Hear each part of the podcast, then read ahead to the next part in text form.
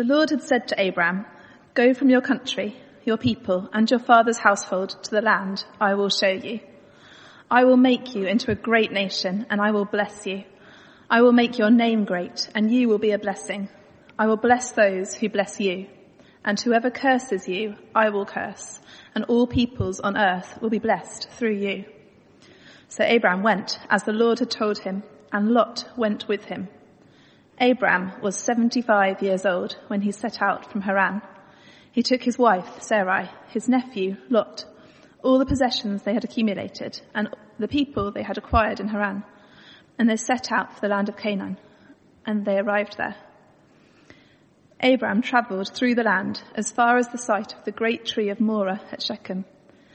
At that time, the Canaanites were in the land. The Lord appeared to Abram and said, To your offspring I will give this land. So he built an altar there to the Lord who had appeared to him. From there he went on towards the hills east of Bethel and pitched his tent, with Bethel on the west and Ai on the east. There he built an altar to the Lord and called on the name of the Lord. Then Abram set out and continued towards Negev. Now there was a famine in the land, and Abram went down to Egypt to live there for a while because the famine was severe. As he was about to enter Egypt, he said to his wife Sarai, I know what a beautiful woman you are. When the Egyptians see you, they will say, this is his wife. Then they will kill me, but will let you live. Say you are my sister, so that I will be treated well for your sake, and my life will be spared because of you. When Abraham came to Egypt, the Egyptians saw that Sarai was a very beautiful woman. And when Pharaoh's officials saw her, they praised her to Pharaoh. And she was taken into his palace. He treated Abram well for her sake. And Abram acquired sheep and cattle, male and female donkeys, male and female servants and camels. But the Lord inflicted serious diseases on Pharaoh and his household because of Abram's wife Sarai. So Pharaoh summoned Abram. What have you done to me? He said. Why didn't you tell me she was your wife? Why did you say she is my sister so that I took her to be my wife? Now then, here is your wife. Take her and go. Then Pharaoh gave orders about Abram to his men, and they sent him on his way with his wife and everything he had. Thank you, Emma, for reading God's word to us. Let's uh, pray together. Heavenly Father, we thank you so much for your word. We thank you that we can have it open in front of us and, and Father God, we pray uh, that you would speak to us through it. Please, Father God, would you use uh, me to speak your word and help us all as we listen to it, we pray. Amen. Well, I uh, really love Lego. Uh, I think it's great. Uh, I don't really uh, play with it like I, I, used to when I was younger. Uh, I don't have time. Um, and maybe I'm a bit old for it. Um, but but I, I once spent a whole week trying to build a Lego theme park. Uh, had great fun try, trying to uh, build different rides for it. I was using my imagination. It was coming on great. But then it got destroyed. My, my brother came into my room and, and smashed it apart and I was distraught. I, I had a go at trying again, but I, I, just couldn't do it the same. I was, I was too upset. Um, my hard work was ruined. In Genesis 1 and 2, you've got the whole earth being created. Not just the earth, the whole universe being, uh, coming into existence through God, the creator. But, but then things start to go a bit, bit wrong. Like my Lego model, God's creation is spoiled by sin, by disobedience, to God. As in chapter 3, Adam and Eve, they rebel uh, against God's command not to eat of the fruit of the tree of the knowledge of good and evil. And things just weren't the same. And so they were banished from the garden and they weren't in, able to enjoy the relationship that they once had with God. And as we read on through to Genesis chapter 11, we, we see the effects of the fall. But today we come to Genesis 12 and things are starting to change. Uh, God was starting to, to build again. Uh, unlike my Lego theme park, God starting to build again uh, was not going to be a failure. It, he was making a way for all people, if they trust in Him, to be blessed with a relationship with Him, just as Adam and Eve had once enjoyed in that garden. And God chooses to start this work with one man. His name is Abram. Later he becomes known as Abraham. I will try and uh, use his, his name Abram uh, throughout this evening, but if I say Abraham, uh, hopefully you'll know who I'm talking about. Uh, so, so, we're going to see four things this evening about this blessing that God promises. and the first is the command to go. The command to go. See, Abram receives a command from God, and it's a, a command to go. Uh, verse 1, the Lord had said to Abram, go from your country, your people, and your father's households. God is calling him to leave behind his country, the, the land that he calls his home. He's got to leave behind also his people, amongst whom he'd have friends, and go and be a, foreigner, a stranger somewhere. And he's also got to leave behind his father's household, his, his family. He, he does take his wife with him, but, but the rest of his family, those whom he knows and loves. In other words, Abraham's got to leave behind all that he knows and loves to follow God into a new place that he's never seen or known before. Imagine, or don't imagine if this is the case for you, uh, you've lived in Hove all your life. You haven't really travelled much. Uh, this is where you call home. But all of a sudden you receive a call from God. Uh, and he's, ask, he's asking you to leave the place you love. Leave behind your family, your friends, your, your work or your school, uh, and go somewhere, but you've no idea where you've got to go. All you've got to do is just faithfully go and follow God. I don't think it sounds all that easy. Uh, leave behind the familiar where you're comfortable and go somewhere potentially strange. Well, well, this is the call that Abram receives, uh, and I think it's, it's rather like the call that all God's people receive.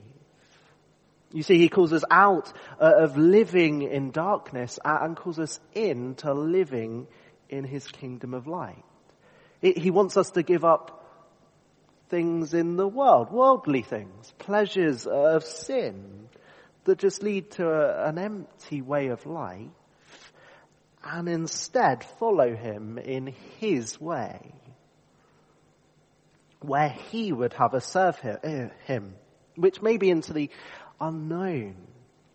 But before Abraham gives up all this stuff and goes and follows God, he receives some promises, and they're great promises. They're promises of blessing. God makes huge promises to him. But before we see what these are, let's just consider who's promising these things. Because I'm sure we've probably all made promises and we've had promises made to us. And we've probably all broken promises as well. Or we've had promises broken to us.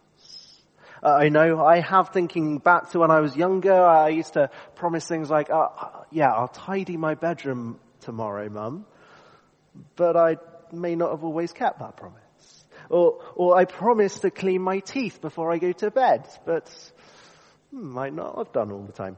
Um, but what about now as well? Now, now I'm older uh, and a Christian. Uh, I'm sure I've said to people, uh, I'll pray for you. I promise to pray for you and never do. But God is the one who makes these promises. And in Genesis 1 to 11, we see, first of all, that God is the creator. Everything in the whole world, the whole universe has come into existence by him and he continues to uphold and rule over his creation. That sounds like a trustworthy kind of person or God. And he said to Adam and Eve that they could eat of any tree in the garden except that tree of the knowledge of good and evil. And if you do, you will certainly die. Uh, and so they did. And sure enough, sin and death entered the world just as God had said. He kept his words. And later in Genesis, when we, when we get to Noah, God sees all the wickedness in the world that he's made. Uh, and he said he's going to wipe every living thing from the face of the earth except Noah and his family should they build an ark, a safe place for them to go. Uh, and Noah and his family went into that ark that, that God had instructed Noah to make, uh, and cr- different creatures uh, came in as well, and God kept them safe. And sure enough, as he said, he covered the earth with a, a flood. But after the flood waters dried up, he promises never to destroy the world in that way again. And he hasn't. So just looking at the first few chapters of Genesis, we see that he is a God who keeps his words, who, who is faithful to his promises.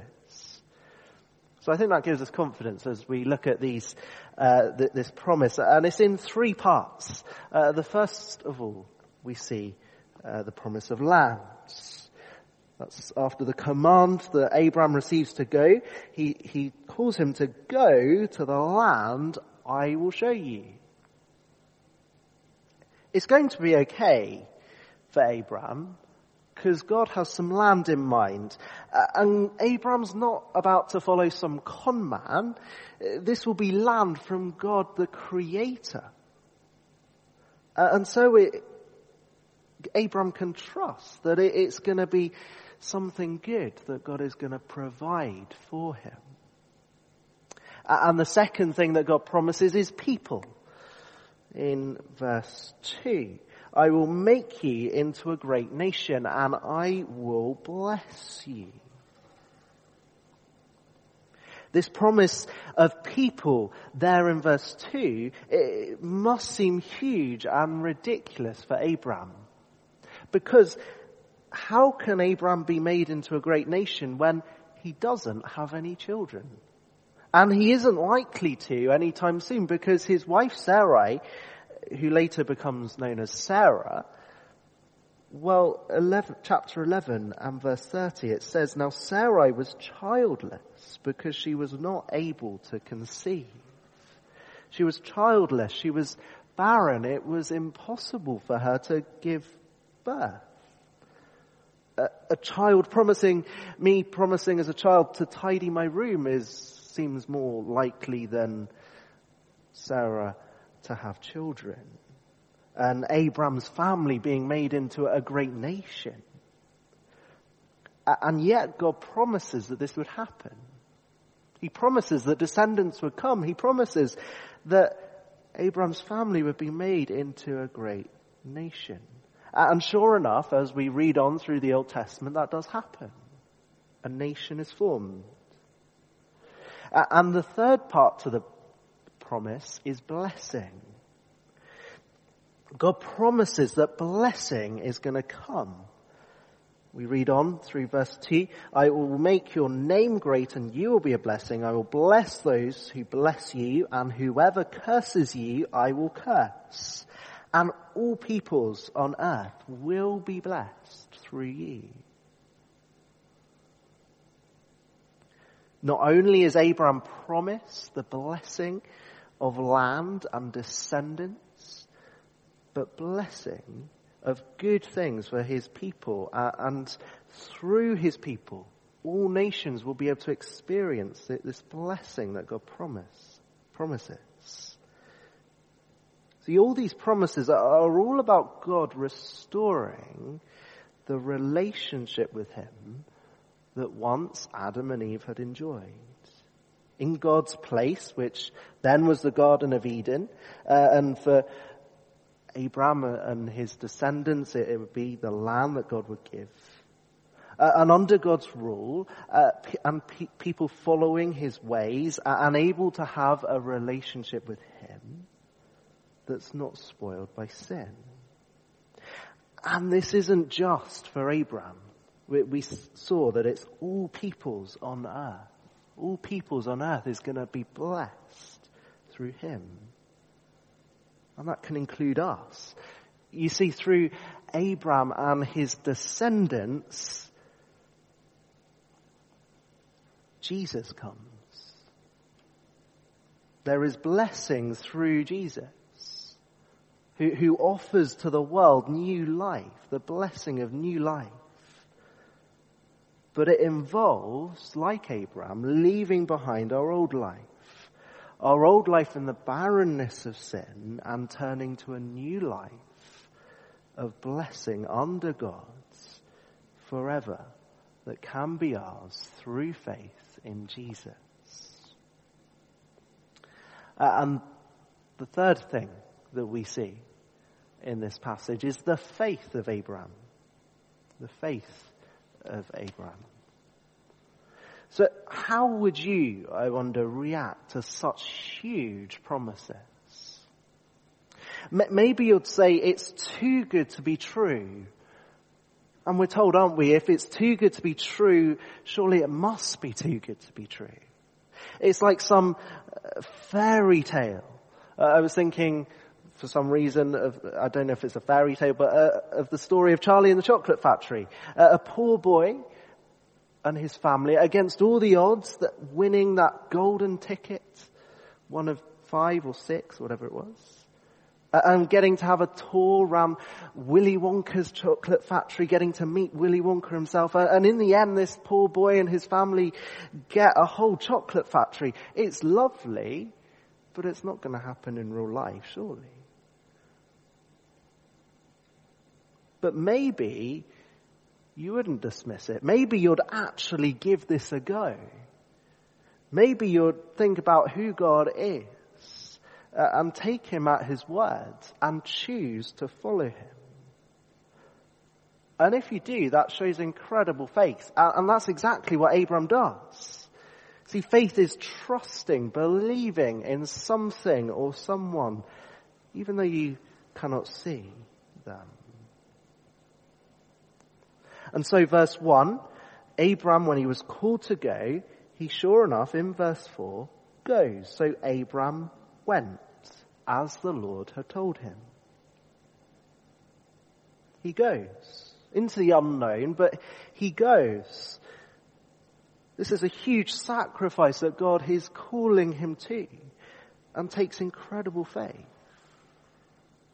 Leaving behind all that he knows all that he can see and goes into the unknown.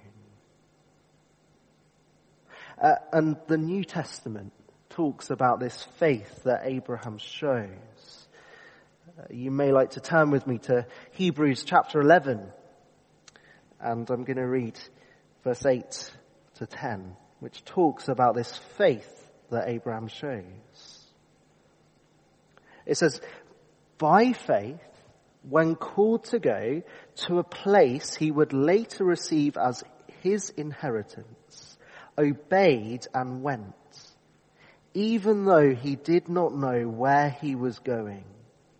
By faith he made his home in the promised land like a stranger in a foreign country. He lived in tents as did Isaac and Jacob who were heirs with him of the same promise, for he was looking forward to the city with foundations whose architect and builder was God. Abraham goes by faith. And he's shown the promised land, the land that God promises to give to his descendants. Promised land of Canaan. God was faithful to him. He led him to the place that he had in mind for him. And to confirm it that it's the place, in verse 7, this happened. The Lord appeared to Abram and said, To your offspring I will give you this land. And so Abram built an altar there to the Lord who had appeared to him.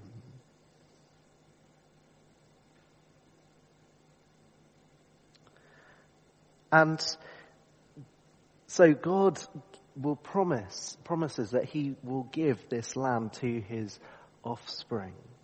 So Abram is now a mere foreigner in a land which he believes by faith will one day be his. But he's okay with that. He, he shows a settled faith in God. Notice verse 8 with me.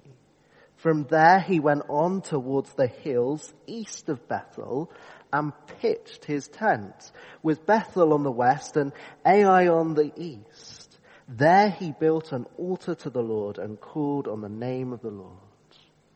He goes from leaving his home to camping in the hills of Bethel. He's camping, and camping isn't usually the life of luxury. At least our family holidays never were.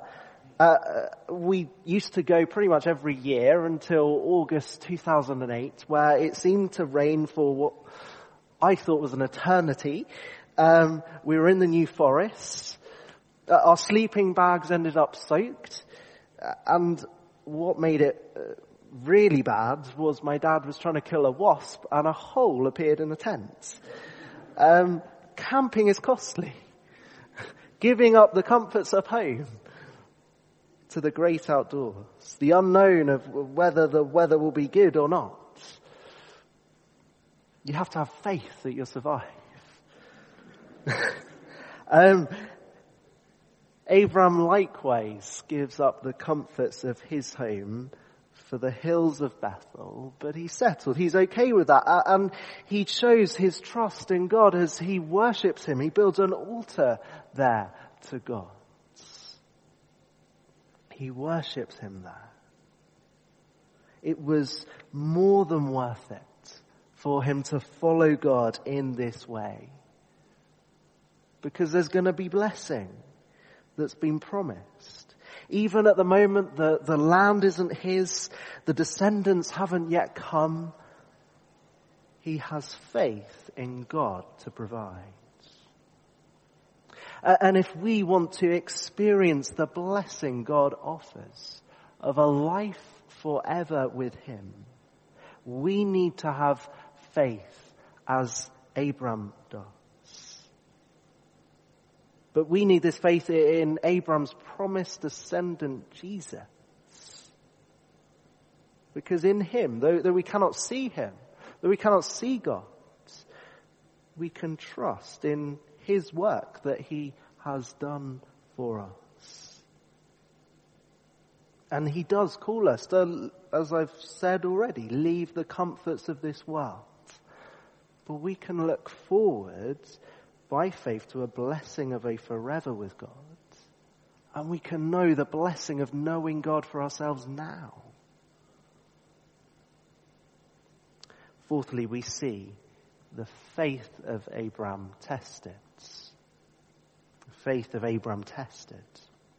See, all seem to be good for him at this point. He's faithfully following God. He's showing some great faith. He's, he's worshipping Him. He's got that settled faith in God. What could go wrong? But then, verse 10, there was a famine in the land. Things suddenly became a little bit more difficult. Food was hard to come by. And so he goes off to Egypt in the hope of getting some food. Uh, there's nothing wrong with that. But Sarai, his wife, is with him. His wife who was very beautiful, uh, and Abraham knew that the Egyptians would possibly be after her, uh, and so he would be in danger. They, they, might want to kill him so they could get to his wife, Sarai. Uh, and so he decides to lie. He decides to take God things into his own hands. But that seems odd when God's promised blessing for him. He's promised that whoever blesses you, I will bless. If whoever curses you, I will curse. He promises a great nation through Abram.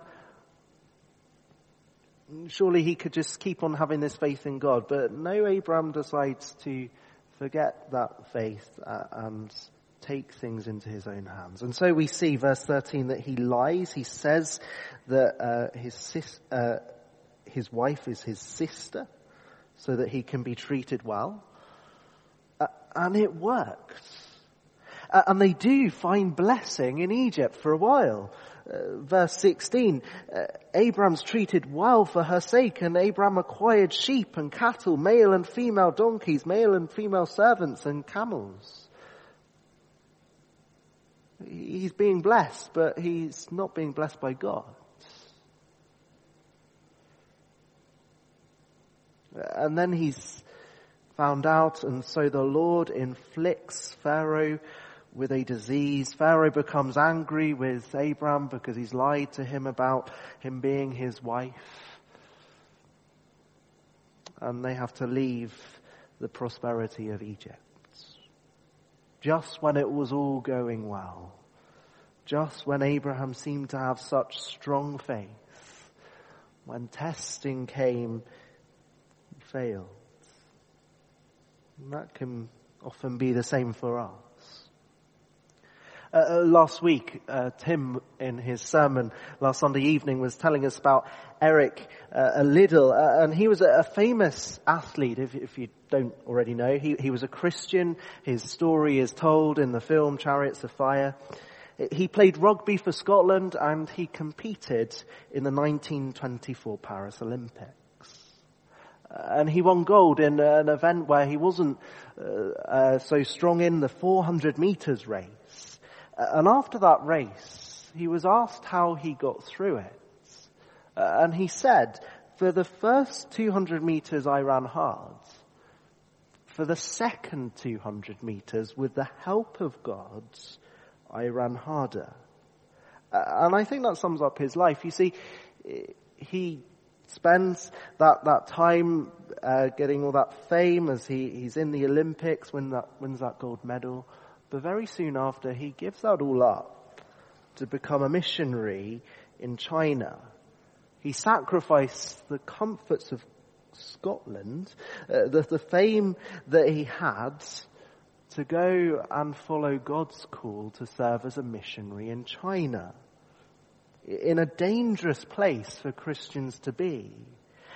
And he left that not knowing what he would face he went and he obeyed God there in China. And he faced exhaustion, malnutrition, and a brain tumor. And he could have given up trusting in God. But with the help of God, he ran the race to the end. The Christian life is hard it can be really hard to keep going sometimes. As Abram discovered. Uh, we may endure all sorts of suffering. We may feel like it's not worth it. We may feel like giving up on God. We may feel like we need to take things into our own hands. Like we may not be seeing answers to prayer. And, and yet, we can keep having faith in God, who's faithful. Or we're seeing a loved one hurting and we're not sure how God can surely be at work in this. We keep having faith in God that He is. Or, or you keep getting frustrated that your, your friend who you keep praying for and telling about Jesus is just not getting it yet you keep having faith in God. Because God is faithful to His promises. It is worth having faith in the ultimate promise giver. We need to be like Abraham in going in obedience, looking, we can look back to the promised Savior, the one who was promised to Abraham and we can look forward to the promise a blessing forever with God, of a life forever with Him, with His people, under His rule. So I encourage you to look to Jesus through all that life throws our way. He suffered for you. He's gone before us and he will lead us safely home. And you may be here this evening and you may think that all this following God business is too good to be true. Have faith in Him, enjoy a relationship with Him, get eternal life. It all sounds to you a bit like a fairy tale. And yet we've seen that God has made this, these massive promises to Abraham. And they've been fulfilled. There is blessings for, for the whole world through Abraham's descendants in Jesus. If we trust in Him. If we have faith in Him. And so it's surely worth turning from a life without knowing this God to the blessing of a new life with Him. You may not know what lies ahead, but you can know that He is the Creator God. He is upholding and ruling over His creation and He is faithful to His promises. Every single one. Don't ignore the blessing He offers to each of us should we trust in Him. There may be hardships, but they are temporary because we have an enduring city, the new heavens, a new earth to look forward to. So why not leave the barrenness, the emptiness of a life without Him? Leave that behind and go in faith. Follow Him as Lord and Savior of your life today. Let's pray together.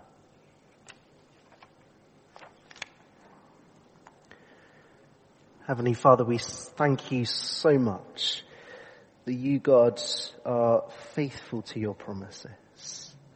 Thank you for the blessing that we can have by faith in you. The blessing of a of knowing you because of what Jesus has done. The blessing of a life forever with you because of what Jesus has done. And so we pray, Father, that you would help us this week uh, and always to keep having that faith in you. And when our faith may fail, thank you, Father God, that you uh, will surely hold us fast. You will keep us going. Amen.